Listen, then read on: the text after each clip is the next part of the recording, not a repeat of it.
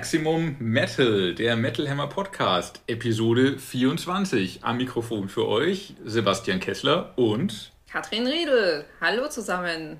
Wir sind für euch heute wieder da, um mit euch über die Metal-Ereignisse der letzten zwei Wochen zu sprechen, die Alben-Releases der Woche zu zerpflücken, oder der, der dieser und der nächsten Woche zu zerpflücken, sowie ähm, als Themenschwerpunkt Interviewpartnerin in dieser Ausgabe. Katrin, magst du das einleiten? Jetzt? Ja. Ja, äh, wir haben mit Julia Frank von Wizard Promotions gesprochen und zwar über die momentane Live-Situation und wie es 2022 weitergehen könnte. Und das im Rahmen der Aktion Back to Life, die Metal Hammer zusammen mit den Kollegen von Musikexpress und Rolling Stone fährt, um Solidarität mit der darbenden Veranstaltungsbranche zu zeigen. Informiert euch darüber unter www.metal-hammer.de back to life. Wir kommen aber später auch nochmal darauf zu sprechen. Ja, dann geht's weiter. Genau. Wir freuen uns wieder für euch da zu sein und dass ihr brav mithört. Danke für die vielen Kommentare auch, die ihr hinterlassen habt und E-Mails, die wir bekommen haben zu der letzten Sendung. Vergesst auch nicht, uns zu folgen, Like da zu lassen und was man so macht auf verschiedenen Podcast-Plattformen. Das geht auch raus an unsere Freunde von Judas Priest, die offenbar auch mithören. Ja, sehr überraschend. Ja, so überraschend wie die Ankündigung kam, dass sie nur noch zu viert auftreten wollen, kam dann auch Nachdem wir es im Podcast thematisiert haben, eine oder? weitere Ankündigung, dass sie nun doch wieder zu fünft auftreten wollen und den ursprünglich dann doch geschassten Andy Sneap eigentlich doch ganz gerne auf der Bühne auch äh, dabei haben wollen. Ja, es scheint, als wäre irgendwem aufgefallen, so, ah, stimmt, wir spielen Heavy Metal mit Twin Guitars, vielleicht sind zwei Gitarristen doch ganz geil.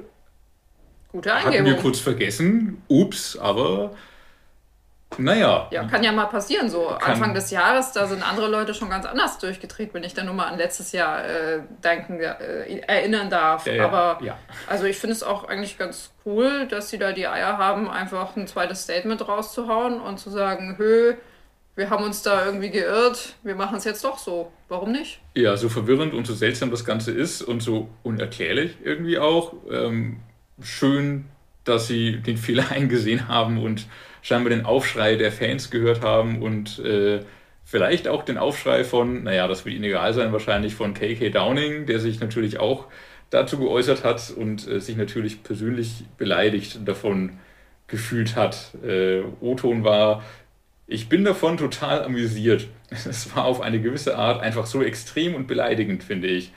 Auch beleidigend für Glenn, es war ein Schlag ins Gesicht zu sagen, okay, ihr zwei Kerle habt es gemacht, aber wir denken, es kann lediglich ein Kerl hinkriegen. Also er ist der Meinung, dass irgendwie sein Lebenswerk dadurch äh, beschädigt worden wäre. Und irgendwie ist es wahr. Also was soll das Priest zu Fisch? Hab schon letzte, in der letzten Episode nicht verstanden, tu es immer noch nicht. Ich möchte trotzdem einfach nochmal dazu aufrufen, dass man vielleicht doch einmal bei Glenn anruft und, äh Quatsch, bei, bei KK anruft und vielleicht die Wogen etwas glättet. Es wäre für uns alle schöner das wäre auf jeden Fall, das, das, das, das wäre noch eine Bombe, wenn sie die jetzt platzen lassen. Ja, das wünschen wir uns. Das wünschen wir uns. Es ist noch nicht alles Wasser die Spree runtergeflossen. Wer weiß, was die Zukunft bringt. Schön auf jeden Fall, dass äh, das vom Tisch ist und wir Judas Priest zu fünft live wiedersehen dürfen. Iron Maiden bleiben zu sechst. Aber Katrin wird auf die jetzt angekündigte Tour wahrscheinlich nicht gehen. Ja, also ich werde bestimmt und sehr gerne auf die kommende History-Tournee gehen, die ja immer noch äh, mit Legacy of the Beast, die ja immer noch äh, in den Startlöchern steht, die dieses Jahr passieren soll. Hoffentlich. Mal sehen. Nun hat aber Bruce Dickinson ja angekündigt, dass sie bei einer der nächsten Touren ihr aktuelles Album Senjutsu, Senjutsu, wie auch immer man es ausspricht, am Stück zum Besten geben wollen. Ja, und du warst nicht so Fan von dem Album, wenn ich mich recht entsinne. Ja, ich muss zugeben, ich habe es danach tatsächlich noch ein paar Mal gehört, nachdem ich im Heft mich nicht so begeistert gezeigt habe. Und ganz ehrlich, ich komme einfach nicht damit klar. Es tut mir leid, ich möchte niemanden beleidigen. Ich erkenne an, dass sie da sich da was dabei gedacht haben werden. Aber ich komme mit diesem Album nicht klar und möchte dementsprechend auch die Tournee nicht besuchen. Es tut mir leid. Genau, das, das Thema hatten wir thematisiert. Das Thema hatten wir thematisiert. Das Thema hatten wir thematisiert im äh, Podcast entsprechend, dass das Album rauskam. Und ja, es war ja nur eine Frage der Zeit, bis Iron Maiden damit dann auch auf Tour gehen, wie sie es immer machen. Sie bringen ihre Alben ja gerne mal, naja, nicht unbedingt am Stück, aber zumindest so in, in äh, dann doch großer Schlagzahl mit auf Tour. Ähm, Bruce Dickinson ist sich dieser Sache aber bewusst, dass nicht jeder das Album mag und dass History-Touren wie gerade die Legacy of the Beast Show einfach noch äh, auf mehr Zuspruch stoßen bei den Fans. Äh, er selbst sagt, äh, die Leute haben alle Geld dafür bezahlt, um die Legacy of the Beast Show mit den großen Spitfire-Flugzeugen, Flammenwerfern, dem Icarus und allem, was dazugehört, zu sehen. Also werden sie das alles auch kriegen. Aber die ersten drei Songs werden wahrscheinlich die ersten drei Lieder vom Senjutsu-Album sein. Ähm, später aber kommen sie tatsächlich noch mit dem vollen Album auf Tour, wollen es am Stück spielen ähm, und werden da aber in kleinere Hallen gehen. Ähm, das ist natürlich cool, muss ich sagen. Das äh, macht die Sache auch schon wieder etwas attraktiver. Weil Iron Maiden natürlich äh, vor, vor weniger Leuten mit etwas mehr Nähe zur Band zu sehen, ist natürlich super. Andererseits war es ja vor Jahren so, dass Steve Harris mit seinem Projekt British Lion auf Tour gegangen mhm, ist ja. und da war im Berliner Columbia Theater leider nicht so viel los. Ich glaube, da hätten 800 Leute reingepasst und die waren nicht da leider. Nee, waren 200 da oder so. Es war auf jeden Fall nicht voll, was naja, vielleicht waren es 300. Ich, es waren nicht viele, was ich sehr klasse fand, weil ich mochte das British Lion Album damals. Das war das Debüt, glaube ich. Ja. Ähm, und Steve Harris so nah zu kommen, auf cool. einer kleinen Bühne, war auf jeden Fall klasse. Viele Leute haben es scheinbar echt nicht gerafft, dass da irgendwie Steve Harris von Iron Maiden da spielt. Wenn natürlich auch andere Songs, trotzdem toll. Gut, ich glaube, ein paar mehr Leute werden dann schon kommen, das auch stimmt. wenn Iron Maiden in Anführungszeichen nur Central zuspielen. Ich werde dabei sein, weil ich mochte das Album und ich würde es mir gerne live anhören. Am Stück ist es wahrscheinlich, naja, ja, fordernd, wie halt das Album auch auf Platte fordernd ist. So ein paar Klassiker-Hits reingestreut, wie Iron Maiden es normalerweise ja auch zu ihren Touren zum Album machen, wäre schon toll. Dann ist das Album halt so lang, dass nicht so viel Zeit für Hits. Vielleicht sollte es ein Sitzkonzert werden. Vielleicht, das wäre tatsächlich nicht so doof. Falls man einschläft zwischendurch. Tut mir leid. Ich komme echt nicht damit klar. Naja, es ist nicht, es ist kein Album, wo man durchgehend headbangt und durchgehend mitsingen kann und Kaum. auch mal bei einem langen Wenig. Solo vielleicht ein bisschen Zeit hat, ein Bier zu holen oder zwei oder mal länger pinkeln zu gehen. Ach, aber ich fände es klasse. Ich, ich, ich finde es immer gut, wenn Iron Maiden tatsächlich die Eier haben, ihre Alben, äh, ja, ihre, mit ihren Alben auf Tour zu gehen und tatsächlich dann einen großen Teil dieser Alben auch zu spielen. Obwohl am Stück, glaube ich, haben sie auch tatsächlich noch nie gemacht, oder? Ich weiß es nicht genau. Ich frage mich nur, wenn sie bei der Legacy of the Beast Tour drei Songs von Senjutsu spielen, wie lang ist das dann denn? Das sind ja auch schon, ist auch schon eine halbe Stunde, oder ja, nicht? Ja, das stimmt. Ich meine, die Single wird dabei sein, Writing on the Wall, von der Bruce Dickinson übrigens im Statement sagt so, ähm, wo habe ich das Zitat? Äh, ich denke, The Writing on the Wall wird ein tolles Lied werden. Ich meine, es ist ein Mitsing-Song. Ich weiß nicht, ob das hundertprozentig stimmt. Also ja, es gibt Teile, die kann man so ein bisschen beschwingt mit zum Mitsingen, aber es ist jetzt nicht Number of the Beast und nicht The Trooper, sage ich mal. Vielleicht ist es ja auch so, dass sie dann nach dem Album nochmal echte Hits spielen. Das wäre natürlich dann schon noch wieder ein Argument, doch hinzugehen. Dann kommt doch nochmal drei, ja, vielleicht. Wichtig ist vor allem ja, wie sie es halt auch immer machen, zu jeder Tour kommt ein Live-Album.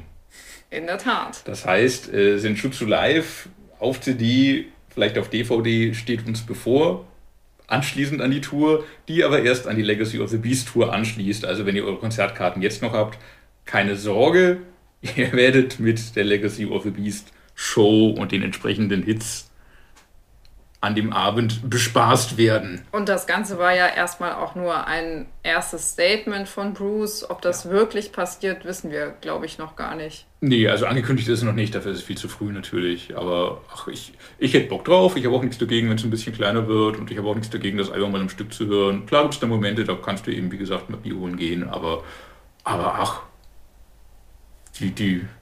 Was war der letzte Song auf dem Album? Der war nochmal sehr stark auf jeden Fall. War das Death? Irgendwie da war Death im Titel und World im Titel? Death to the World? Nein.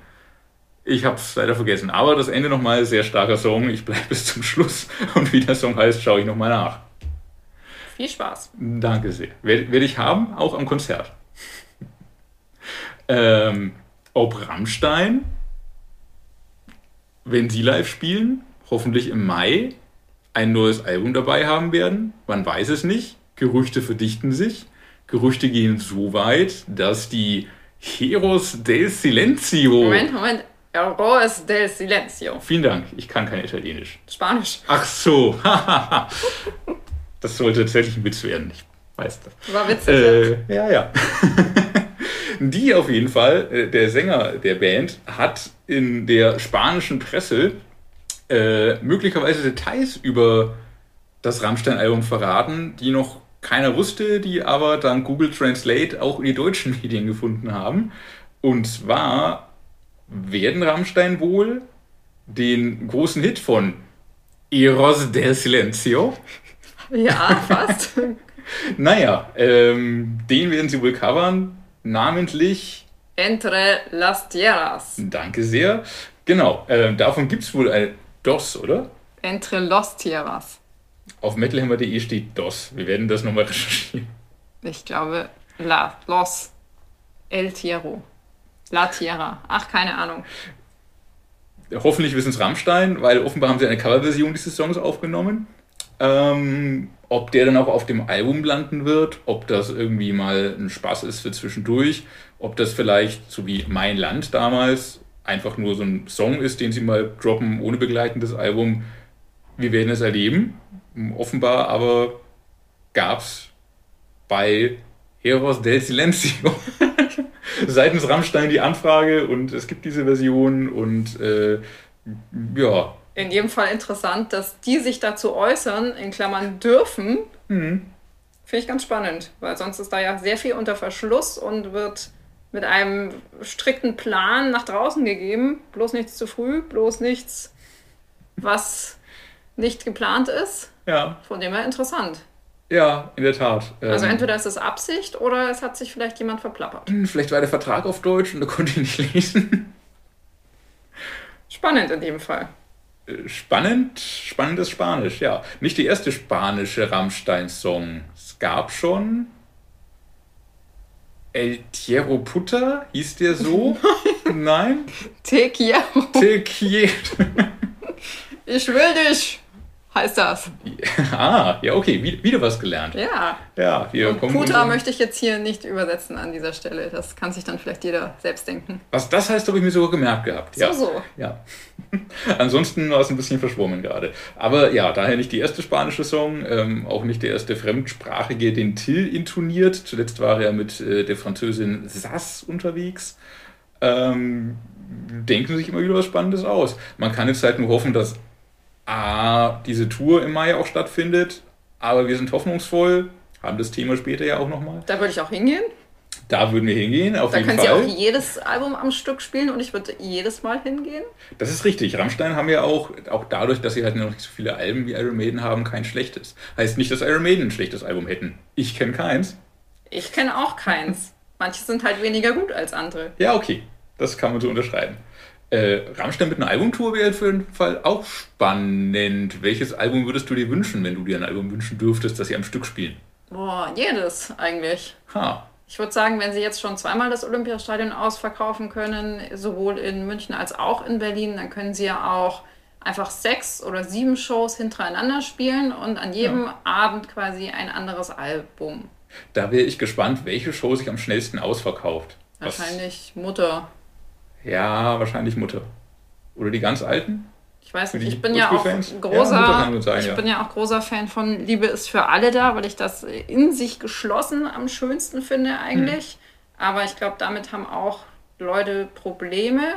In jedem Fall sollten sie, wenn sie das machen, vielleicht das Intro von der damaligen Tour wieder spielen, wo sie mhm. äh, sich großartigerweise mit Hämmern durch eine Mauer schlugen. Das war unfassbar. Das stimmt, das fand ich visuell, glaube ich, auch den stärksten Auftritt. Wobei ich auch zugeben muss, das war, glaube ich, eine meiner ersten Rammstein live Erlebnisse. Wahrscheinlich ist das darum auch nochmal lebendiger in Erinnerung geblieben. Aber das war sehr stark auf jeden Fall. Auch das Album war sehr stark. Ich glaube, ich. Ich, ich mag ja sogar Rosenrot. Rosenrot war so ein bisschen. Das ist ja, glaube ich, das verhassteste oder am wenigsten beliebte Rammstein-Album, habe ich immer so den Eindruck, wenn man irgendwie so, so äh, Leute diskutieren hört. Ähm, und ja, es hat so ein paar Schwächen oder Andersartigkeiten. Ich mag es aber sehr gern, wahrscheinlich auch, weil das so ein bisschen das Album ist, mit dem ich in den Rammstein-Kosmos so richtig eingestiegen bin. Ich hatte vorher nicht so den Zugang unbedingt. Warum auch immer. Ähm, vielleicht fand ich es zu aufgesetzt oder die, der, der in Anführungszeichen Hype hatte mich abgeschreckt oder was auch immer. Mit, mit Rosenrot habe ich es dann auch endlich verstanden. Ähm, ganz nüchtern betrachtet ist Reise, Reise aber das bessere Album. Ich glaube, das wäre vielleicht auch das, wo ich mir das Ticket am schnellsten ziehen würde, ja. wenn es drauf ankäme. Ja, da würde ich mitziehen. Dann auf zur Reise, Reise. Ähm, aber soweit ist es ja noch nicht. Erstmal kommt die Tour zum, naja, das werden wir sehen, ob es denn noch die Tour zum noch aktuellen, nicht bandbetitelten, sondern unbetitelten Album ist. Oder ob uns noch ein Album ins Haus flattert. Ins Haus flattert, vor die Füße fällt. Wäre wär eine schöne Überraschung, nachdem das Jahr auch schon wieder mit ersten Tiefschlägen leider begonnen hat, den Januar beschließt. Genau, und zwar nachdem wir erst vor kurzem vom Tod von Meatloaf erfahren haben, ähm, erreichten uns erst diesen Dienstag schlimme Nachrichten, und zwar just nach der finalen Abgabe unserer März-Ausgabe, in der das Thema dementsprechend nicht mehr behandelt werden konnte. Und zwar hat die Mittelaltertruppe in Extremo den Tod ihres ehemaligen Mitglieds Boris Yellow Pfeiffer bekannt gegeben. Und zwar wurde der gerade mal 53 Jahre alt. Ähm, hier mal schnell das Originalstatement der Band, was sie gepostet haben. Bestürzt und mit Bedauern haben wir vom Tod unseres langjährigen Weggefährten Boris erfahren. 24 Jahre gemeinsam auf der Bühne waren mehr als nur ein Moment. Unsere Gedanken sind bei seiner Familie. Wir hoffen, dass es dir gut geht, wo du jetzt bist sehr bewegend.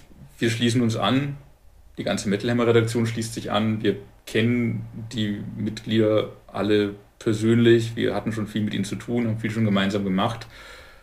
Boris ist vor einem Jahr raus. Ähm, trotzdem war er gefühlt immer noch Teil der Truppe. Man war natürlich lang befreundet nach so vielen Jahren in der Band.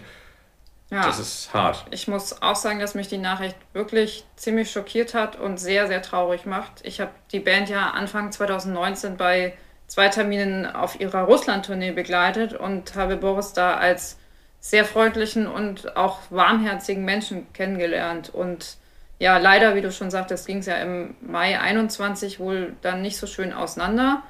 Da hat, haben in Extremo auch ein offizielles Statement veröffentlicht.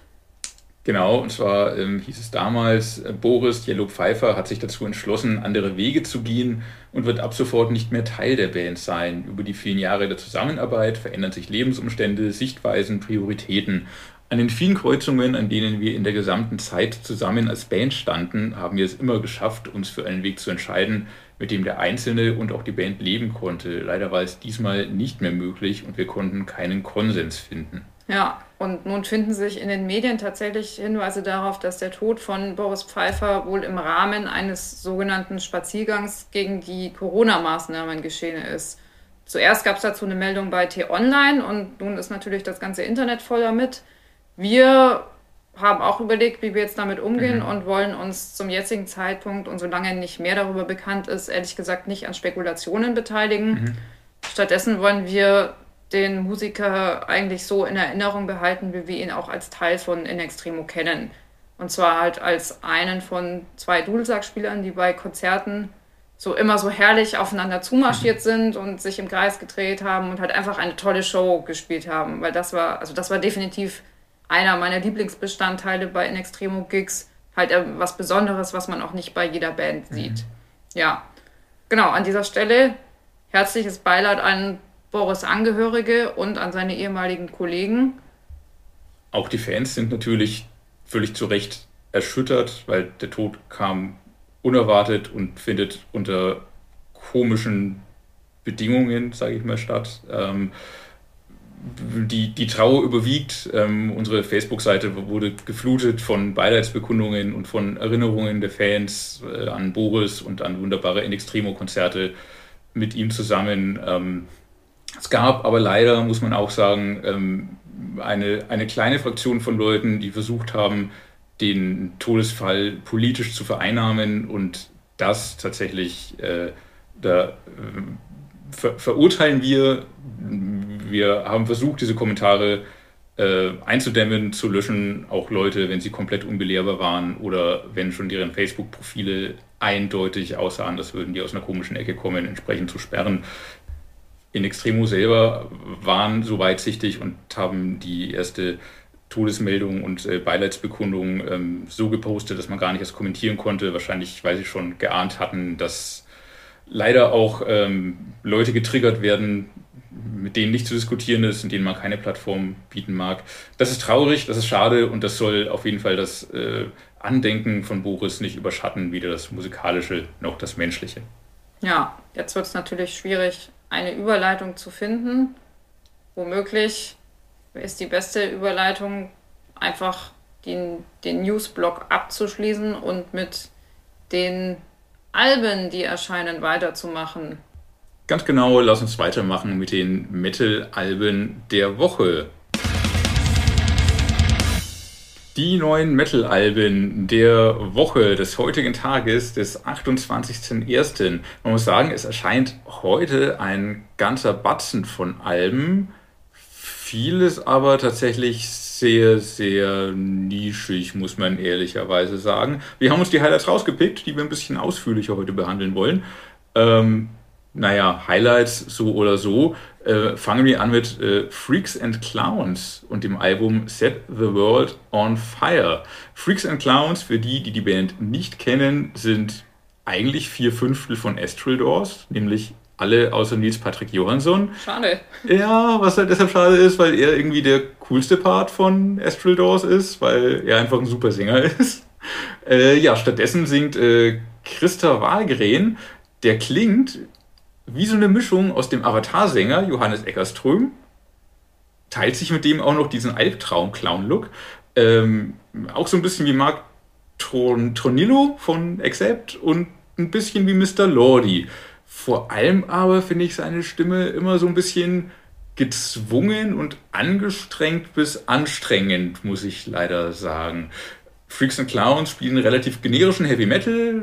Die Songs haben durchaus ihre Momente. Ähm, der, der Titelsong, We Set the World on Fire, ist, äh, ist, ist, ist ganz stark zwischendurch.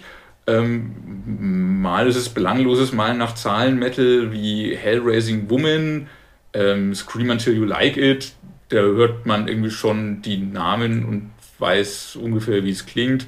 Bisschen Scorpions-Gedenkmomente sind auch mal dabei, wenn es ein bisschen rockiger wird. Ähm, ja, aber so richtig geil ist es leider nicht. Ehrlicherweise ist es, glaube ich, das stärkste Album von Freaks and Clowns bisher. Es ist ihr drittes. Es hat auch das beste Cover-Artwork. Das wenn man sich, schlimm genug ist. ja, wenn man sich das Cover-Artwork aber ansieht, ähm, möchte man das nicht mehr glauben. Aber es ist tatsächlich so. Ja, ähm, ja ich äh, sehe das ehrlich gesagt ganz ähnlich. Ich würde tatsächlich, also ich mag Astral Doors sehr gerne, ja. ähm, werde aber mit Freaks and Clowns bisher auch noch nicht wirklich warm. Und ich befürchte, das liegt tatsächlich am Sänger, auch wenn ich da eine gewisse Nähe zu Udo Dirkschneider tatsächlich mhm. erkenne. Ja. Der Titeltrack hat auch durchaus was, das hattest du, glaube ich, auch schon gesagt. Ich habe aber trotzdem gemerkt, dass ich mir das auf Langstrecke einfach nicht anhören kann, muss ich ganz ehrlich sagen. Ja, äh, es ist auch löblich, dass eine Band versucht, sich ein eigenes Image zu verpassen, einen eigenen Look zu verpassen. Das ist alles cool. Ich aber Clowns. Mich, ja, ich frage mich bei Freaks and Clowns, aber warum das? Weil sie sehen halt so aus, wie der Bandname lautet und die Albumcover aussehen. Schwierig. Ja, Clowns sind eh schwierig. Hast du Angst vor Clowns? Nee, das nicht unbedingt, aber ich mag sie nicht sonderlich, muss ich zugeben. Niemand mag klar. Äh, ich meine, ja, es gibt ein paar Leute, die haben Angst vor Clowns. Das sind aber, glaube ich, wenige. Also Brent Hinz ist es nicht von Mastodon, weil der hat auch so ein verrücktes Clownzimmer.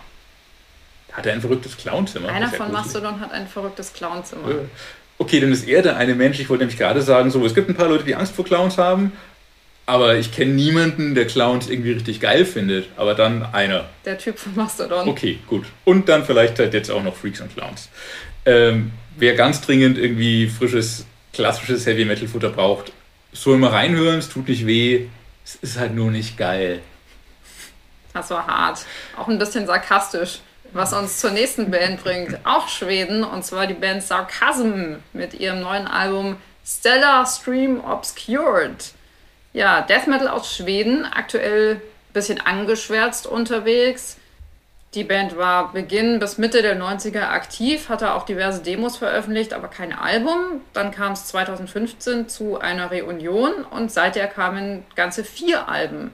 Das neueste, wie gesagt, Stellar Stream Obscured, folgt thematisch wohl einem kosmischen Konzept. Und mhm. musikalisch ist das Ding generell ziemlich fett geworden, finde ich. Also das, das Krächzen des Sängers ist vielleicht Geschmackssache, aber instrumental ist das doch ziemlich potent. Zum Beispiel Obsidian Eyes, das ist eigentlich sowas wie ein kleiner Hit, ein Death Metal Hit halt. Das Ganze klingt aber zwischendurch auch mal ein bisschen komplexer. Sie bilden auch mal Orgelklänge und andere Details ein, aber mhm. es gibt halt auch genug Songs, die Tempo machen und ziemlich schnell zünden, finde ich. Ja, schön, dass du die Orgeln erwähnst. Äh, ich, ich fand, das Album entwickelt sich so voll abgefahren beim Hören. Ähm, Im ersten Moment dachte ich, okay, das ist so Oldschool Black Thrash, so Stil ganz, ganz alte Sodom. Wahrscheinlich auch wegen dem irgendwie sehr rauen Sound, den das Album hat. Aber dann kamen immer diese komplexen Strukturen, dieses progig Spacige in den Vordergrund, was wieder mehr nach Voivod oder Obscura klang. Aber auch nicht hundertprozentig, sondern schon irgendwie sehr eigen. Und, und ja, die Orgel. Also, das, äh, das ist äh, ein schöner Überraschungsmoment äh, auf dem Album von Sarcasm. Ähm, es ist schräg, später auch ein bisschen boomig, glaube ich. Ähm, es ist nicht glatt gebügelt und gar nicht auf Zugänglichkeit getrimmt oder so. Oh, naja, also der eine Fandst oder du? andere Song geht schon ganz gut rein. Okay, äh, dass es reingeht, kann sein. Ich, ich, ich wollte auch enden mit, es, es macht trotz allem und vielleicht gerade deshalb Spaß. Ähm, ob, weiß nicht, zugänglich fand ich es trotzdem nicht im ersten Moment. Also man muss, man muss. Man ich, muss es wollen. Man muss es ein bisschen wollen. Es ist halt eine Underground-Perle. Auf jeden Fall. Genau. Schön, dass wir auch sowas mal nach vorne kehren können. Ähm, was am heutigen 28.01. noch erscheint, ähm, ist unter anderem ein neues Album von Earthless Night Parade of 100 Demons heißt es.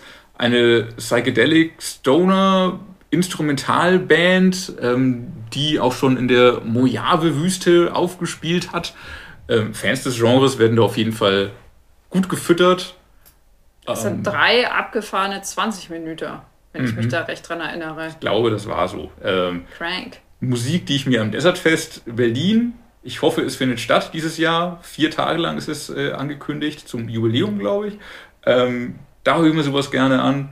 Ansonsten komme ich da jetzt nicht so richtig rein, aber man muss schon ihnen eingestehen, das, was sie machen, machen sie gut. Ähm, Psychedelic, Stumer, äh, St St Stumer? Doomer? Stoner, Psychedelic, Stoner, Doom-Fans werden ihre Freude damit haben.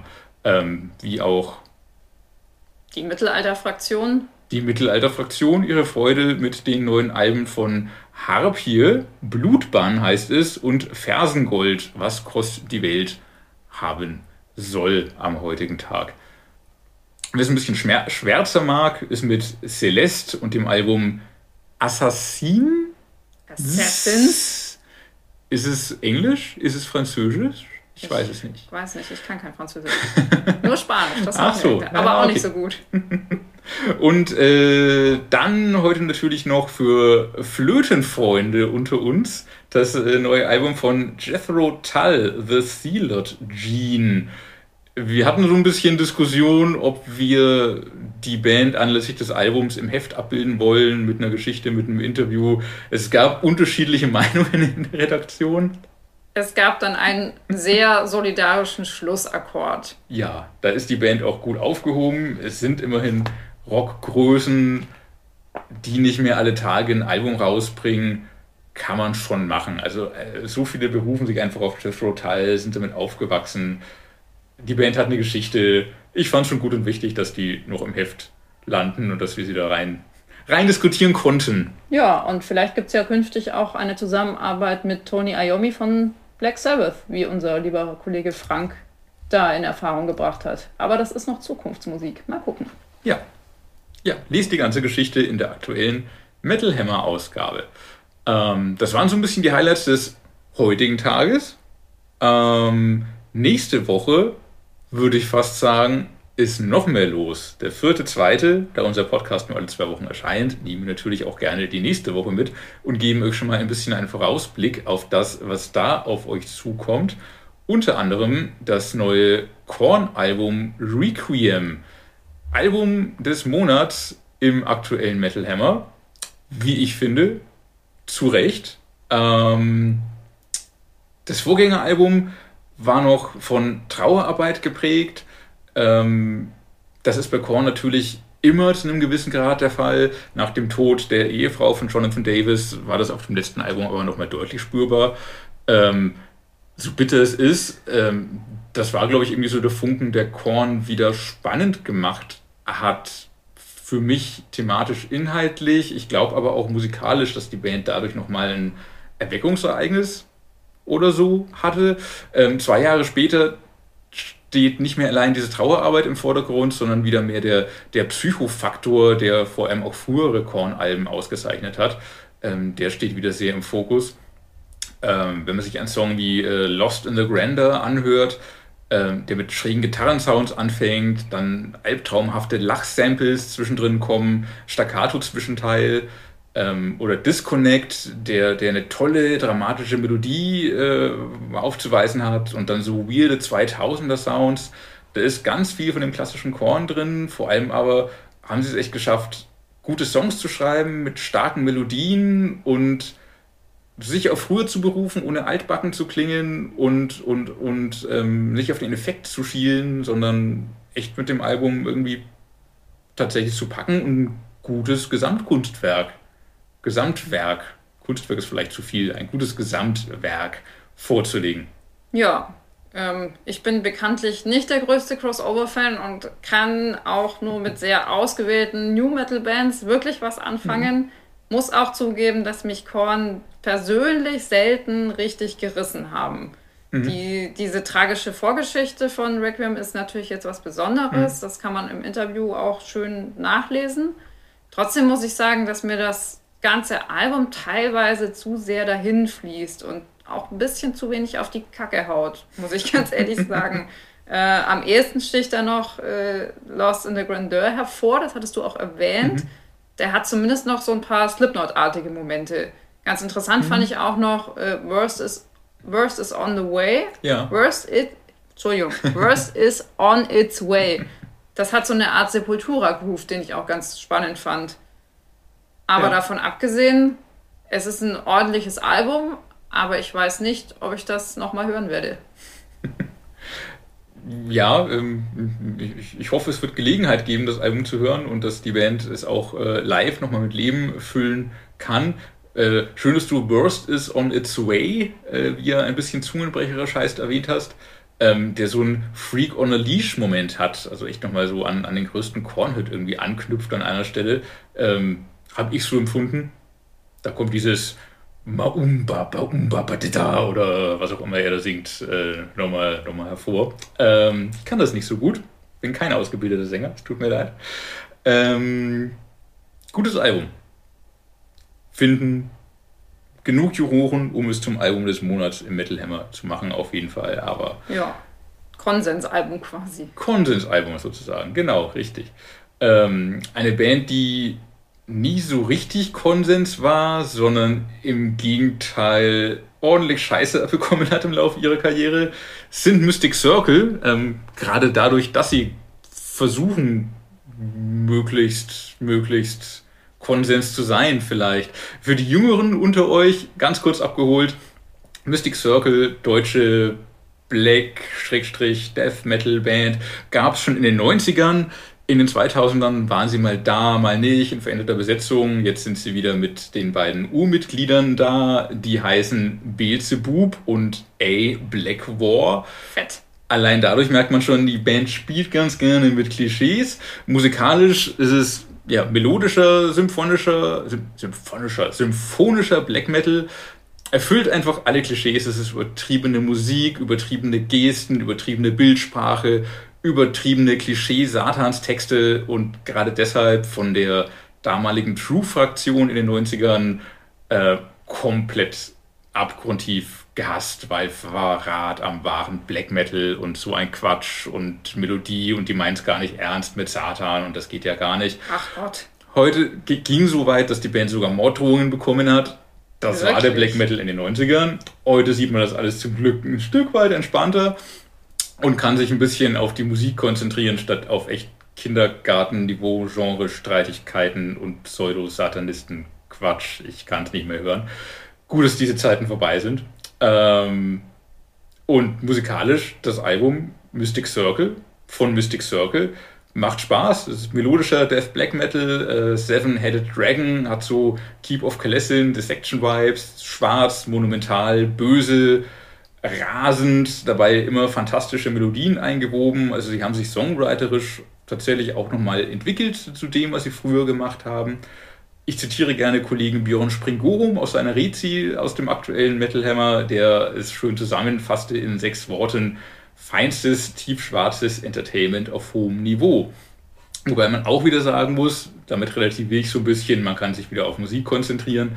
Die Band plant ein eigenes Universum zu schaffen, um die Leute zu unterhalten, wie sie selbst sagen. Also so ein bisschen Marvel Cinematic Universe Ghost Black Metal. Sie haben da wohl irgendwie Großes vor könnte wieder schräg werden, könnte übertrieben werden, könnte klischeebeladen werden, wird die True-Faktion total zum Kochen bringen, weshalb ich mich ein bisschen drauf freue und das gerne sehen würde, was ihr davor habt. Ich habe ein bisschen Angst davor, was da kommt. Aber ja, unter der Prämisse, dass man auf dieses übertriebene satanische Image mit Corpse und okkulten Symbolen und rasselnden Ketten und so steht, ist das schon eine ganz eindrucksvolle Rückkehr, muss ich sagen. Also das Album klingt schön räudig, hat ein paar atmosphärische Details, die mhm. die Aggressivität etwas auflockern. Aber insgesamt sind die Songs schon ziemlich eingängig und stürmisch. Zum Beispiel Letters from the Devil fand ich ganz cool, The Arrival of Baphomet und tatsächlich auch ein ziemlich fettes Possessed-Cover am Ende, nämlich Death Metal. Mhm. Cool. Kann man anbieten. Obwohl dieses satanische Image, glaube ich, dich auch sehr genervt hat. Ja, schon ein bisschen damit kann ich grundsätzlich nicht so viel anfangen. Finde ich immer ein bisschen übertrieben. Aber kann auch verstehen, wenn Leute das total abfeiern. Ja, es ist auch kindisch. Bei Mystic Circle ist es mit Ansatz nicht ernst gemeint, weshalb ich gut damit klarkomme. Nerviger finde ich tatsächlich äh, was heißt nerviger, verstörender finde ich Bands, die es tatsächlich zu, zu ernst nehmen und zu weit treiben. Das ist nämlich auch nicht unbedingt My Cup of Tea. Ähm, bei Mystic Circle ist nichts davon ernst gemeint. Das alles ist.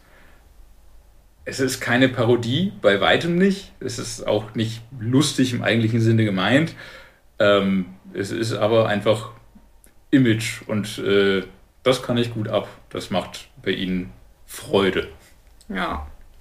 Wer gar kein Image braucht eigentlich, weil mhm. äh, es musikalisch ausreicht, sag ich mal, mhm. äh, sind unsere lieben Freunde von Saxon, die New Wave of British Heavy Metal Legenden seit den 70ern unterwegs. Platten wie Dinaman Leather oder Wheels of Steel gehören natürlich zum kleinen Einmaleins des Heavy Metal. Und zuletzt waren die guten Herren auch wirklich sehr zuverlässig. Mir mhm. persönlich ist tatsächlich das vorletzte Album, Battering Ram, noch etwas mehr im Kopf geblieben als jetzt der direkte Vorgänger, der Thunderbolt hieß, heißt. Mhm. Aber ich bin bei denen tatsächlich immer wieder aufs Neue überrascht, was für tolle Alben da noch kommen. Und das gilt jetzt tatsächlich auch wieder für die neue Platte Carpe Diem, die auch am 4.2. erscheint. Die ist wirklich überraschend energetisch und flott geworden, gerade in so Songs wie zum Beispiel Living on the Limit, das fetzt richtig. Ähm, es gibt aber auch viele tolle, ruhigere Momente, zum Beispiel The Pilgrimage, ein wirklich auch sehr schöner mhm. Song.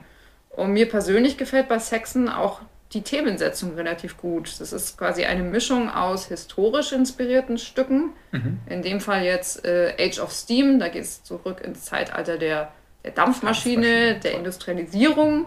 äh, Dam Busters und auch der Titeltrack, Track, der so äh, ins römische Zeitalter zurückgeht. Ähm, es gibt auch ein bisschen was Übernatürliches, Lady in Grey zum Beispiel, und auch was Aktuelles. Und mhm. zwar äh, handelt Remember the Fallen angeblich von den Corona-Toten, wie Biff Byford, der Sänger, mir beim Metal Hammer Paradise erzählt hat. Also Saxon, finde ich, zeigen in jedem Fall, wie man im Heavy Metal in Würde altert. Großen Respekt dafür, würde ich sagen. Auf jeden Fall. Und äh, krass, dass sie so ein aktuelles, ernstes Thema da aufgreifen, ähm, das ja auch noch einfach sich entwickelt, muss man, ja, muss, muss man leider sagen, äh, dass noch nicht abgeschlossen ist und, und äh, da schon irgendwie ein Statement setzen. Ähm, ich hoffe, Sie haben nicht selber Erfahrung damit gemacht. Erfahrung haben Sie gemacht mit äh, Krankheit vor dem Album. Biff war im Krankenhaus wegen, war es das Herz? Meine, es war das. Ja, Pro Herzprobleme. Herzprobleme, ja. Ähm, merkt man dem Album nicht an, außer wenn man es als äh, ja, äh, kon, kon, das, das Konterbier-Album äh, zum, zum schwachen Herzen sieht äh, und äh, zum, zum Gegenangriff, das ist, worauf ich hinaus wollte. Ähm, weil die Band klingt nicht alt, sie klingt nach klassischem Heavy Metal, aber sie klingt nach Energie, als hätten sie noch Bock, als hätten sie was zu sagen. Kein Album, das sie aus Langeweile im Lockdown aufgenommen haben, sondern ein Album, das sie aufgenommen haben, weil es Zeit dafür war auch schon vor dem Lockdown angefangen, glaube ich. Tatsächlich. Ja, und äh, auch sehr cool, diese, dieses Carpe Diem, das bedeutet ja äh, nutze bzw. pflücke den Tag. Mhm. Und das ist natürlich auch eine schöne Botschaft, äh, die ja gerade bei älteren Bands irgendwie auch natürlich äh, ausstrahlt, dass sie so ein bisschen die eigene Situation reflektieren. Das ist vielleicht ein bisschen überinterpretiert, mhm. aber äh, Finde ich ganz schön. Äh, ja. Biff meinte auch, klar, äh, jeden Tag nutzen, äh, bevor es zu spät ist. Und ja, Carpe Diem ist eine Botschaft, mit der wir, glaube ich, aktuell alle sehr viel anfangen können. Wir sitzen alle zu Hause, warten, bis die ganze Sache endlich vorbei ist. Es gibt keine Konzerte, es gibt keine Veranstaltungen. Man dümpelt so ein bisschen vor sich hin, mhm. braucht irgendwie was, auf das man sich mal wieder freuen kann muss aber halt trotzdem gucken, dass man jeden Tag, auch wenn jeder Tag sehr gleich wirkt, dass man jeden Tag nutzt und vielleicht sich selbst ein bisschen was gönnt oder irgendwas macht, was auch diesen einzelnen Tag dann memorabel macht und womit man seine Zeit einfach gut ausfüllt. Das ist vielleicht so ein bisschen das, die Botschaft zum, zum Lockdown auch oder zur aktuellen Zeit. Eine schöne Interpretation. Ich möchte vorschlagen, den Tag zu nutzen und sich was zu gönnen, indem man das neue Venom Prison Album mal schön laut ballern lässt. Erebos schreibt man es, spricht es bestimmt anders aus. Ich bleibe dabei. Das dritte Album der walisischen Band um Sängerin äh, Larissa Stupar, Stupar, auch hier als Printjournalist, man weiß oft nicht, wie Dinge ausgesprochen werden, über die man täglich schreibt.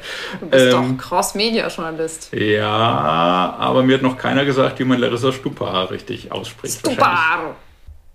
Das klingt ein bisschen wie ein Harry Potter-Fluch, aber sie kommt tatsächlich aus Osteuropa, richtig? Russland, glaube ich. Russland. Hat lange in Deutschland, glaube ich, gelebt, bevor sie nach Wales äh, weitergezogen ist und sich Venom Prison angeschlossen hat. Wie gesagt, deren drittes Album, ähm, die Band ist so ein bisschen der neue heiße Scheiß. Wie ich finde, völlig zu Recht. Äh, tendenziell melodischer, tendenziell progressiver Death Metal, extrem hart, anspruchsvoll, aber im Gegensatz zu anderen Bands in dem Bereich immer noch sehr melodisch, abwechslungsreich, emotional, ohne zu aufgesetzt emotional zu sein, sondern sie schaffen es echt packende Songs zu schreiben. Ähm, okay, Emotion ist relativ. Die meiste Emotion ist halt doch Wut, gemischt mit so ein bisschen Schwermut. Ist ja immer noch äh, Death Metal.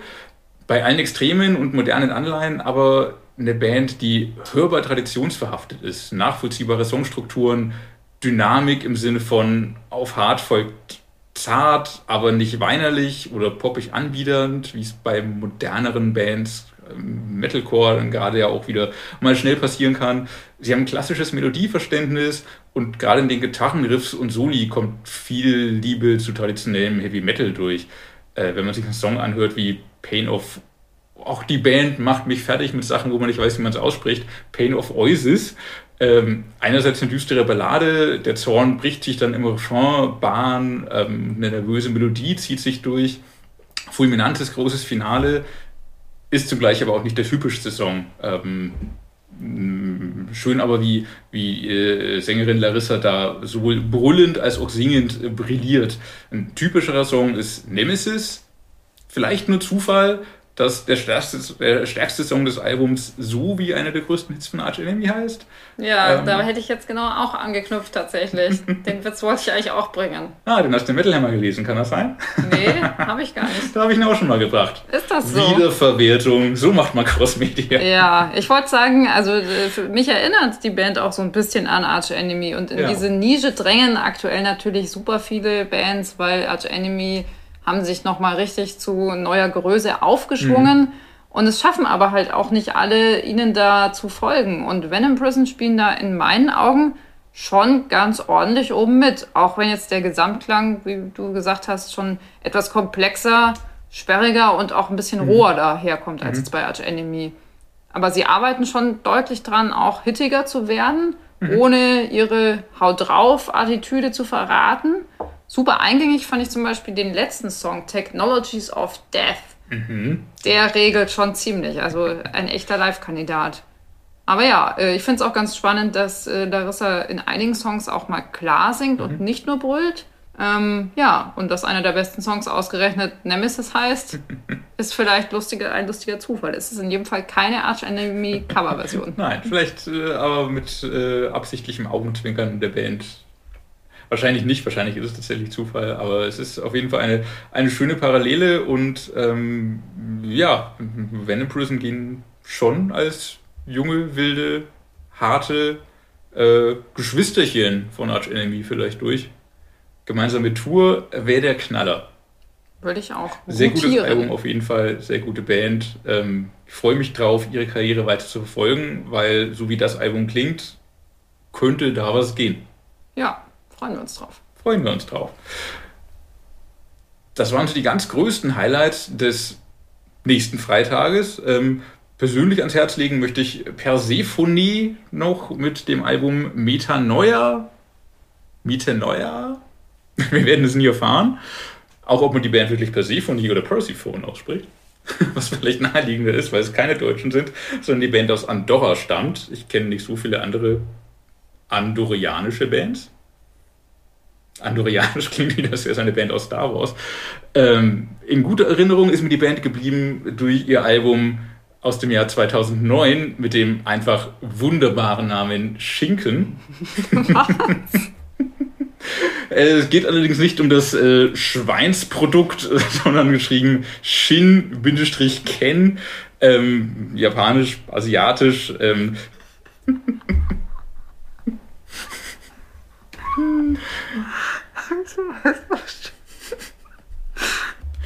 so kommen wir hier nicht weiter. Mieter Neuer heißt das aktuelle Album. Äh, nichts zu essen zum Glück. Ähm, musikalisch hängt die Band irgendwo zwischen Cynic, alten Opeth und Dream Theater, also ein recht großes progressives Dreieck. Ähm, immer beeindruckend, oft fesselnd, leider, aber auch immer und so auch auf diesem Album nicht oft genug ähm, oft verpufft so ein bisschen das, was sie da machen und wo sie einen reinziehen, sobald der Song vorbei ist. Es bleibt noch ein bisschen zu wenig hängen. Daran hoffe ich, dass die Band auch in Zukunft noch weiter arbeitet, weil grundsätzlich mag ich sie nicht nur wegen der tollen Albumtitel. Punkt. Punkt. Genau. Ansonsten äh, Releases des äh, nächsten äh, Freitages, um schon mal kurz erwähnt zu haben, äh, Rollo Tomassi, The Myth Becomes Memory für Freunde des Post-Hardcore, hätte ich das jetzt genannt, auf die Schnelle. Mars Worship mit Portal Tombs. Death Metal, soweit ich mich entsinne. Jede Menge Futter, also dem Heavy Metal geht es gut auf Platte. Und damit kommen wir zum nächsten Thema. Der Live-Branche geht es tatsächlich im Moment nicht so gut, wie wir alle wissen. Es gibt keine Konzerte, es gibt keine Festivals, es ist alles ein äh, langes Darben, eine sich immer weiter steigernde Sehnsucht nach den nächsten Events. Wir wissen alle nicht so genau, wie das weitergeht. Die ganze Situation haben wir auch schon im Heft erläutert und uns dafür mit diversen Tourneeveranstaltern unterhalten. Und wie versprochen haben wir jetzt äh, ein Interview geführt mit Julia Frank, die bei Wizard Promotion als Head of Booking tätig ist. Und was sie zu sagen hat und wie es bei ihrer Agentur im Moment so läuft und was sie sich für das Live-Jahr 2022 verspricht, hören wir jetzt. Wir sprechen heute mit Julia Frank von Wizard Promotions über die aktuelle Situation. Und ich würde gerne erstmal die Julia vorstellen. Seit wann bist du in der Musikbranche tätig und wie lange arbeitest du schon bei Wizard? Ja, erstmal danke, dass ich heute hier sein darf. Ich bin seit äh, Mitte, Ende der 90er in der Branche, habe damals bei Lieberwerks angefangen, erst beim Musical und äh, dann ein Jahr später äh, bei Rock am Ring und habe dann auch jahrelang dort die Bands gebucht. Und ich bin zu Wizard gegangen tatsächlich äh, mit, mit der Gründung. Also wir haben 2004 haben wir Wizard gegründet. Seitdem bin ich da. Genau, die Agentur wurde von Ozzy Hoppe gegründet und ist heute eine der größten Agenturen für Konzerte und Tourneen in Deutschland. Äh, ihr veranstaltet zum Beispiel die Tourneen von Iron Maiden, Kiss, Five Finger Death Punch und Steel Panther. Und du bist bei Wizard Promotions als Head of Booking beschäftigt. Vielleicht wissen nicht alle ganz genau, was das bedeutet. Wofür bist du denn da genau zuständig? Ja, das ist die Booking-Leitung. Ich ähm, buche ja selbst ein Großteil der Metal-Bands zum Beispiel. Und äh, wir haben natürlich auch diverse andere Booker. Da hat jeder so sein, sein Roster und arbeitet seine Bands und ähm, ich unterstütze mit meiner Expertise, weil ich das jetzt seit über 20 Jahren mache und äh, gucke dann auch bei den Angeboten einmal kurz drüber, bevor es an Agenten geht. Aber da, sonst, sonst arbeitet jeder selbstständig seine, seine Künstler ab. Ja, dann kommen wir mal zur aktuellen Situation. Seit März 20 äh, halten die Corona-Krise und ihre Folgen die Branche in Atem. Wie habt ihr denn bei Wisser diese Situation zu Beginn erlebt und wie habt ihr euch bis heute durchgeschlagen? Also ich glaube, das erste Jahr waren wir einfach überrascht, jeden Monat wieder. Also es gab ja, es gab ja Veranstalter, die haben die, die Konzerte von Mai, äh, März in den Mai geschoben. Irgendwie, wir hatten damals dann schon bei der ersten Welle ähm, die, die Clubbands irgendwie zumindest mal in den Herbst geschoben und die Sommertourneen mit Kiss und Priest und äh, so hatte ich dann direkt schon um ein Jahr geschoben. Und dann ist man in den ersten Winter gegangen, ähm, hat sich alle Monate nicht gesehen. Wir haben ähm, uns über Wasser gehalten, tatsächlich, indem wir unsere Team-Meetings, die wir eigentlich wöchentlich haben, ähm, haben sich ja nicht mehr gelohnt. Und dann haben wir uns einmal einen Monat getroffen, abends und haben Spieleabend zusammen gemacht. Einfach um, äh, um weiter in Kontakt zu haben, äh, sein und uns nicht gegenseitig jede, jeden Monat vorklagen, wie schrecklich alles ist. Das wussten wir. Insofern, das war eine total tolle Idee von Olli damals. Und ähm, das zweite Jahr ging es ja dann irgendwann noch mal so hoch. Man hatte so die Welle der Hoffnung. Und dann war man sich aber so Mitte, Ende letzten Jahres sicher, naja gut, 22 wird es dann. Und jetzt stehen wir da und verschieben wieder Bands und also verschieben wieder Tourneen, zumindest mal jetzt das Frühjahr. Und ähm, haben einfach null Planungssicherheit, was den Sommer auch angeht. Ja, Vielleicht wissen viele Fans das auch nicht genau. Was, was ist denn so die größte Herausforderung bei der Verschiebung von Tourneen? Also auf was ist da zu achten? Wie geht ihr da vor? Die Herausforderung wird ja mit jedem Jahr größer, weil äh, wir jetzt inzwischen schon ähm, die Bands von drei Jahren in ein Jahr packen. Und wenn wir jetzt also gerade die großen Bands nochmal in 23 schieben müssen, dann stauen sich nächsten Sommer die Konzerte von vier Jahren. Also es fängt schon mal an, dass man keine Termine mehr kriegt. Aber selbst wenn man die Termine kriegt, das sind weitaus mehr, als wir normalerweise haben im Sommer. Das heißt, ähm, die, die Leute können ja finanziell nicht unbedingt das Vierfache an Karten kaufen. Das ist schon mal ein Problem. Und ähm, unser Hauptproblem ist, dass wir kein Personal mehr haben. Also ganz viele Leute sind, äh, haben die Branche gewechselt. Die Caterer haben woanders angefangen. Also die Küche sind weg. Ähm, die Clubs haben, haben kein Tresenpersonal mehr, aber auch im technischen Bereich Ton- und Lichttechniker. Äh, ein Riesenproblem wird Rigger sein. Irgendwie, da können wir jetzt zeitnah die Kletterwälder durchkämmen und gucken, alles, was ein äh, Supervisor-Helm hat, irgendwie versuchen abzuwerben. Also jetzt mal überspitzt gesagt. Ja. Aber es ist, also das ist die größte, größte Sorge von allen. Wie, wie soll es denn oder wie kann es denn nach nach diesem letzten Jahr, nach diesen beiden Jahren, wie wird es 22 mit Veranstaltungen weitergehen? Oder ab wann wird eurer Meinung nach denn eine Rückkehr zur Normalität erfolgen können? Das ist genau das Problem, dass wir das nicht wissen. Also es macht einfach wenig Sinn, jetzt in, in, in die Omikron-Welle zu gehen und da ernsthaft irgendwie versuchen, einzelne Shows durchzuziehen. Äh, wir haben ja größtenteils äh, Künstler aus dem Ausland. Da kommt nochmal dazu, dass die ja gar nicht reisen können. Also du hast ja im Moment äh, Quarantäne. Ähm, von, von Land zu Land. Also das würde ja, du müsstest ja die Tourneen auseinanderziehen und immer fünf Tage Quarantänepause einbauen. Ähm, insofern, wir hoffen, dass äh, zumindest mal so im April die Clubtouren wieder losgehen. Und haben natürlich irgendwie, ich weiß nicht, ob es wirklich realistischer Glaube darin ist, aber hoffen auf jeden Fall, dass wir unsere, unsere so großen Sommershows spielen können. Also Open Air ist da wahrscheinlicher als Hallenshows, aber also wir wissen es nicht. 2G plus? Keine Ahnung.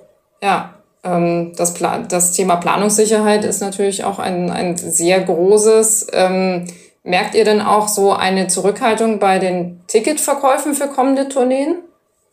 Ja, massiv. Also die Clubtouren verkaufen so gut wie nichts und auch die großen Touren, also ähm, ungefähr ein maximal ein Fünftel von dem, was wir normalerweise verkaufen würden. Ja, ähm, weil du 2G Plus erwähnt hast, ähm, was würdet ihr euch denn von der Politik wünschen? Also auf was seid ihr angewiesen von politischer Seite aus, damit das irgendwann mal ein Ende finden kann?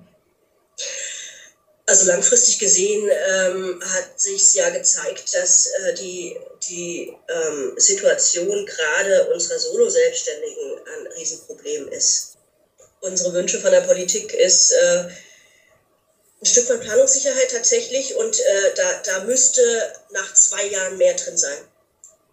Da müsste einfach mehr drin sein. Ähm, es gibt Erfahrungswerte.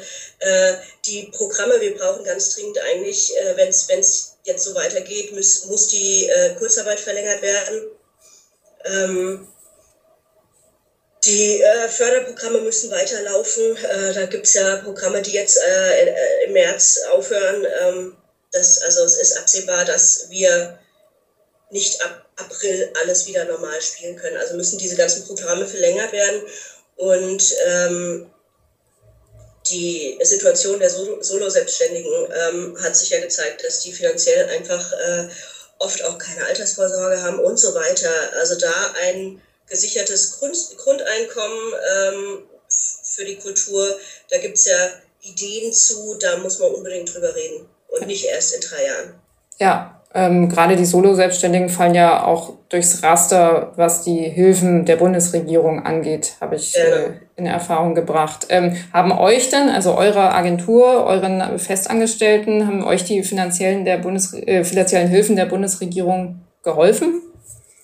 Naja, wir waren in Kurzarbeit. Das also hat der Firma ein Stück weit geholfen. Aber, ähm, aber ansonsten äh, sind wir aus, aus vielen Programmen rausgefallen, weil wir Teil einer größten, also einer Holdingstruktur sind mit der DEAG, ähm, was auch schwierig ist. Also äh, die CDS-Firmen, die DEAG-Firmen, äh, wir, wir, drucken ja auch kein Geld. Ja. Also ähm, das, das ist etwas schwierig gewesen, gerade im ersten Jahr.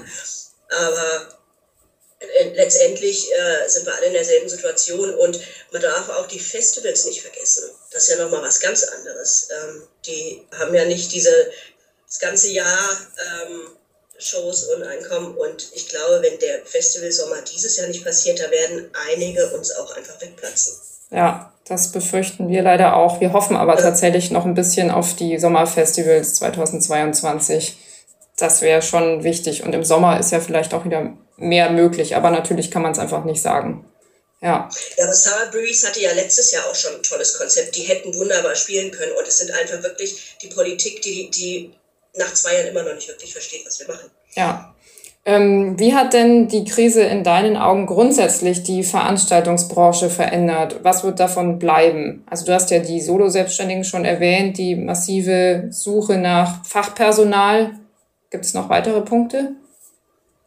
Also für uns als Agentur oder grundsätzlich menschlich ist natürlich dieses, ähm, dass jeder lange alleine zu Hause saß, hat, hat Rieseneffekt. Also ähm, psychische Gesundheit teilweise wirklich, also dass es Menschen einfach wirklich schlecht geht. Äh, Künstler gar nicht in der Lage waren, was zu schreiben. Also man sollte meinen, wenn man so viel Leid erlebt, dann könnte man vielleicht tolle Sachen schreiben, aber es kann natürlich auch genau andersrum laufen, dass, dass man einfach in Depressionen verfällt und in der Lethargie, Lethargie dass du gar nichts mehr schaffst. Ähm, die Kommunikation hat sich verändert. Das, das müssen auch, da muss man auch muss jeder für sich gucken, wie er damit wächst. Also auch für, für, für die Bands teilweise irgendwie äh, haben sie tolle Kanäle gefunden und haben, äh, und haben ihre Online-Shows und was weiß ich was gemacht und andere, anderen liegt es eben nicht. Also ähm, da hat sich sicher was verändert. Und für uns als, als, als Booker, Veranstalter, ähm, das Reisen ist komplett weggefallen. Also ich war seit zwei Jahren, ich glaube, in dreimal in einer anderen Stadt als in Frankfurt und normalerweise bin ich im Jahr 100, 150 Tage irgendwie unterwegs. So, also das, das hat sich verändert und so diese, ähm, ich denke, so diese äh, ganzen Konferenzen sind jetzt digital. Ähm, das wird sich sicherlich auch ein Stück weit halten. Also es, es kann gut sein, dass wir jetzt nicht mehr fünfmal im Jahr nach London fliegen, sondern dass man da einfach virtuell weitermacht teilweise. Ja, ähm, bei den äh, die, Festival, die Festivalveranstalter haben uns erzählt, dass sie äh, seitdem auch enger zusammengewachsen sind und sich äh, öfter austauschen. Ist das bei den Tourneeveranstaltern auch so? Ich habe mich eigentlich schon immer mit, mit äh, einigen anderen ausgetauscht. Also das, ähm, es gibt genug Bands für uns alle und da so ein Konkurrenzding draus zu machen, das war noch nie so wirklich meins. Insofern, ähm, aber schon ein Stück weit äh, sind wir als Veranstalter, also jetzt nicht unbedingt die Tourneeveranstalter alleine unter sich, aber ähm, wir haben eine, eine Runde, die ganzen Südveranstalter, ähm, die äh, regelmäßige Videokonferenzen miteinander machen. Da ist alles dabei, örtliche Veranstalter, Tourveranstalter, Festivals, ähm, einfach so um generellen Austausch. Wie geht's, wie geht's weiter? Was macht wer in seinem Bundesland? Wie verhandelt man mit der Politik, sodass man sich da irgendwie unterstützen kann? Und das ist eine super Sache natürlich. Ja, das äh, klingt. Das dieses Gefühl, dass alle im selben Boot sitzen, ne? Ja. Dass nicht irgendwie, äh, da ist der Tourveranstalter, da ist der örtliche und die örtlichen bescheißen uns, da die Tourveranstalter. Also so dieses, dieses so leichte Konkurrenz, was, was früher auch oft war, sondern man sitzt wirklich, alle, also alle, alle sitzen im selben Boot. Ja, das klingt zumindest schon mal äh, gut und, und hoffnungsvoll. Ähm, festzuhalten bleibt, man kann eigentlich äh, wenig vorhersagen, äh, wenig äh, Konkretes sagen über das Live-Jahr 2022. Äh, trotzdem gefragt, mit welchen Hoffnungen und Erwartungen blickst du in dieses Jahr? Gehst du in dieses Jahr? Dass wir zumindest, ähm, dass das ganze Ding abschwächt und wir zumindest ein, äh, eine Ebene finden, wo wir arbeiten können, wo es für alle funktioniert. Das Touren, also das auch es nicht von Bundesland zu Bundesland unterschiedlich ist. Ne? Also irgendwie ist es mal, äh, muss, muss die Politik da einen Weg finden, unsere, unsere Arbeiten einheitlicher zu machen. Und, ähm, und ja, hoffentlich, also die Engländer sind der Meinung, äh, Omikron ist vorbei. Die hatten jetzt die Woche einen Artikel Omikron und haben äh, prompt haben, haben am dem Tag drei Agenten angerufen und haben gesagt, so, wir wollen jetzt unsere Tour im März durchziehen. Und ich sagte irgendwie, das ist äh, bei euch auf der Insel vielleicht so, aber irgendwie Mainland äh, eine ganz andere Nummer. Bei uns fängt es gerade erst an. Ja, das ist tatsächlich irgendwie sehr unterschiedlich. Auch gerade wenn man nach Amerika schaut, da scheint ja alles vorbei zu sein und äh, sämtliche Konzerte finden wieder statt. Und auch da sollte man meinen, dass man nach zwei Jahren ein bisschen mehr Verständnis füreinander entwickelt hat, aber. Ja, so, so ist es. Ähm, sollte irgendwas bei uns möglich sein, auf welche eurer Veranstaltungen freust du dich besonders? Ich freue mich immer am meisten auf äh, Kiss und Judas Priest, weil ich mit den beiden seit ach, 20 Jahren, Kiss, Kiss über 20 Jahren unterwegs bin, auch immer auf Tour als technische Leiterin und das, äh, da freue ich mich sehr drauf. Und es ist auch so ein wirklich Familientreffen jedes Mal irgendwie und jetzt sich drei Jahre nicht gesehen zu haben, ist schon eine lange Zeit. Das äh, kann bei uns dann, glaube ich, jeder nachvollziehen und da schließen wir uns, glaube ich, auch an mit den Präferenzen. dann, äh, ja, dann äh, sage ich vielen Dank äh, für die interessanten Einblicke und äh, wir drücken, ich sag mal, uns allen äh, die Daumen, dass das Jahr 22 vielleicht dann doch noch das ein oder andere Event bereithält. Auf das wir uns bei Kiss of Judas Priest sehen. Ganz genau, super. Vielen Dank ein aufschlussreiches Gespräch. Die Branche hat auf jeden Fall viel zu kämpfen, viele Herausforderungen, ähm, mit denen sie sich herumschlagen muss. Hoffnung besteht, aber von Hoffnung kann man keine Miete zahlen, kann man keine Firma leiten, kann man ähm, keine äh, Angestellten am Ende ähm, bezahlen. Bezahlen, ja. Ähm, also ja, da muss ich was tun. Die Branche braucht auf jeden Fall Planungssicherheit, braucht eine Perspektive, braucht, bis es das alles geben kann, weitere Hilfe. Sonst stehen wir auch nach der Pandemie auf einmal ohne jemanden da, der uns Konzerte organisieren kann, muss man ehrlicherweise sagen. Ja, und das ist natürlich das, was wir alle, die ganze Szene, überhaupt nicht brauchen kann. Wir sind natürlich hoffnungsvoll, dass irgendwann im Laufe des Jahres Konzerte und Festivals stattfinden können. Wenn das dann nach der Pandemie an organisatorischen Problemen scheitern sollte, wäre das natürlich noch viel bitterer. Das wollen wir nicht. Genau. Um ein Zeichen zu setzen für unseren Support für die Branche, an der wir am Ende ja auch mithängen, muss man ehrlicherweise sagen. Natürlich. Wir berichten über Festivals, wir berichten über Konzerte, wir wollen ja auch alle wieder raus, merken ja auch alle selber, ähm, unser Job ist halt auch ein bisschen toter einfach, seitdem es Konzerte und Festivals nicht mehr gibt, weil auch wir äh, nur noch vorm Rechner sitzen und dort Musik hören und auch gerne wieder mal raus würden.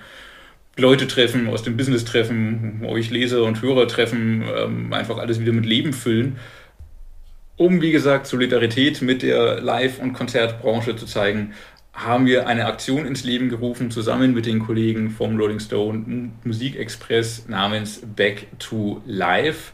Ähm, wir berichten, Metal Hammer hat schon berichtet, in großen Specials äh, im Heft und online ähm, über die Herausforderungen der Branche, lassen Künstlerinnen und Künstler zu Wort kommen, ähm, wollen alle Seiten ähm, der Thematik beleuchten und haben als kostenlosen Service einen äh, wie wir es offiziell nennen, digitalen Space ins Leben gerufen. Was ist denn ein digitaler Space? Man hätte es auch auf Deutsch nennen können, ein digitales schwarzes Brett.